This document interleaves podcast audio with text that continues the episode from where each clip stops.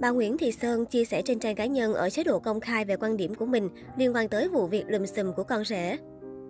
Giữa những lùm xùm của con rể Hồ Nhân trong mấy ngày qua, đây là lần thứ hai bà Nguyễn Thị Sơn lên tiếng. Lão Phật gia của Sơn Kim đã đăng tải một dòng trạng thái ở chế độ công khai trên trang cá nhân với nội dung như sau. Chỉ là bà lão thôi, tại sao mình nhận mình là bà lão? Một, tuổi đã 73, thuộc diện xưa nay hiếm, tóc đã bạc trắng, mắt đã mờ, lưng đã khòm. 2. Đông con đông cháu, 10 cháu nội và ngoại. 3. Cháu nội đích tôn Hoàng Việt, năm nay 27 tuổi, đã bắt đầu tham gia quản lý doanh nghiệp rồi, thì bà nội phải già là đúng rồi. Mấy hôm nay trên mạng xã hội nhắc tên bà lão nhiều quá, bà lão bị hắt hơi, muốn im lặng cũng không được, xin có vài lời nói thêm nè.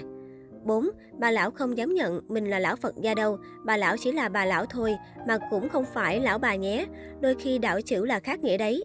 5. Anh Hồ Nhân vẫn là chủ tịch hội đồng quản trị của Nanogen. Anh ấy muốn tập trung vào sản xuất và nghiên cứu khoa học ngành sinh dược học. Chị Hồng Vân là tổng giám đốc, đại diện pháp nhân lo việc quản trị và kinh doanh. 6. Vợ chồng sống với nhau vừa là duyên vừa là nghĩa. Tương lai thế nào do họ quyết định, bà lão không muốn can thiệp mà cũng không thể can thiệp. Nhưng cho đến hôm nay, anh chị Nhân, Vân vẫn là vợ chồng bình thường. Họ đang cùng nhau tập trung cho công việc của Nanocovax theo yêu cầu của Bộ Y tế. Cho bà lão nói nhỏ nè, trốn vợ đi chơi với người khác là xa rồi, nhưng có cần hơi một chút phải bỏ nhau không? Mọi người có đồng tình với quan điểm của bà lão không? Nhất là những ông U60, còn xương cốt đâu mà kè với gái 25 hè. Nguyễn Thị Sơn, 23 tháng 3 năm 2022 trong bài đăng, bà Sơn khẳng định bản thân đã già vì có đồng con cháu đã bước sang tuổi 73. Cháu Đích Tôn cũng đã tham gia quản lý doanh nghiệp rồi. Trong những ngày qua, dư luận xôn xao về mối quan hệ lùm xùm của con rể Hồ Nhân, khiến bà cũng bị nhắc tên liên tục trên các phương tiện truyền thông. Vì thế mà muốn im lặng cũng không được. Bà Nguyễn Thị Sơn khẳng định rằng, hiện tại ông Hồi Nhân và con gái Hồng Vân của bà vẫn là vợ chồng bình thường và cùng nhau điều hành Nanogen. Còn tương lai như thế nào là do họ quyết định.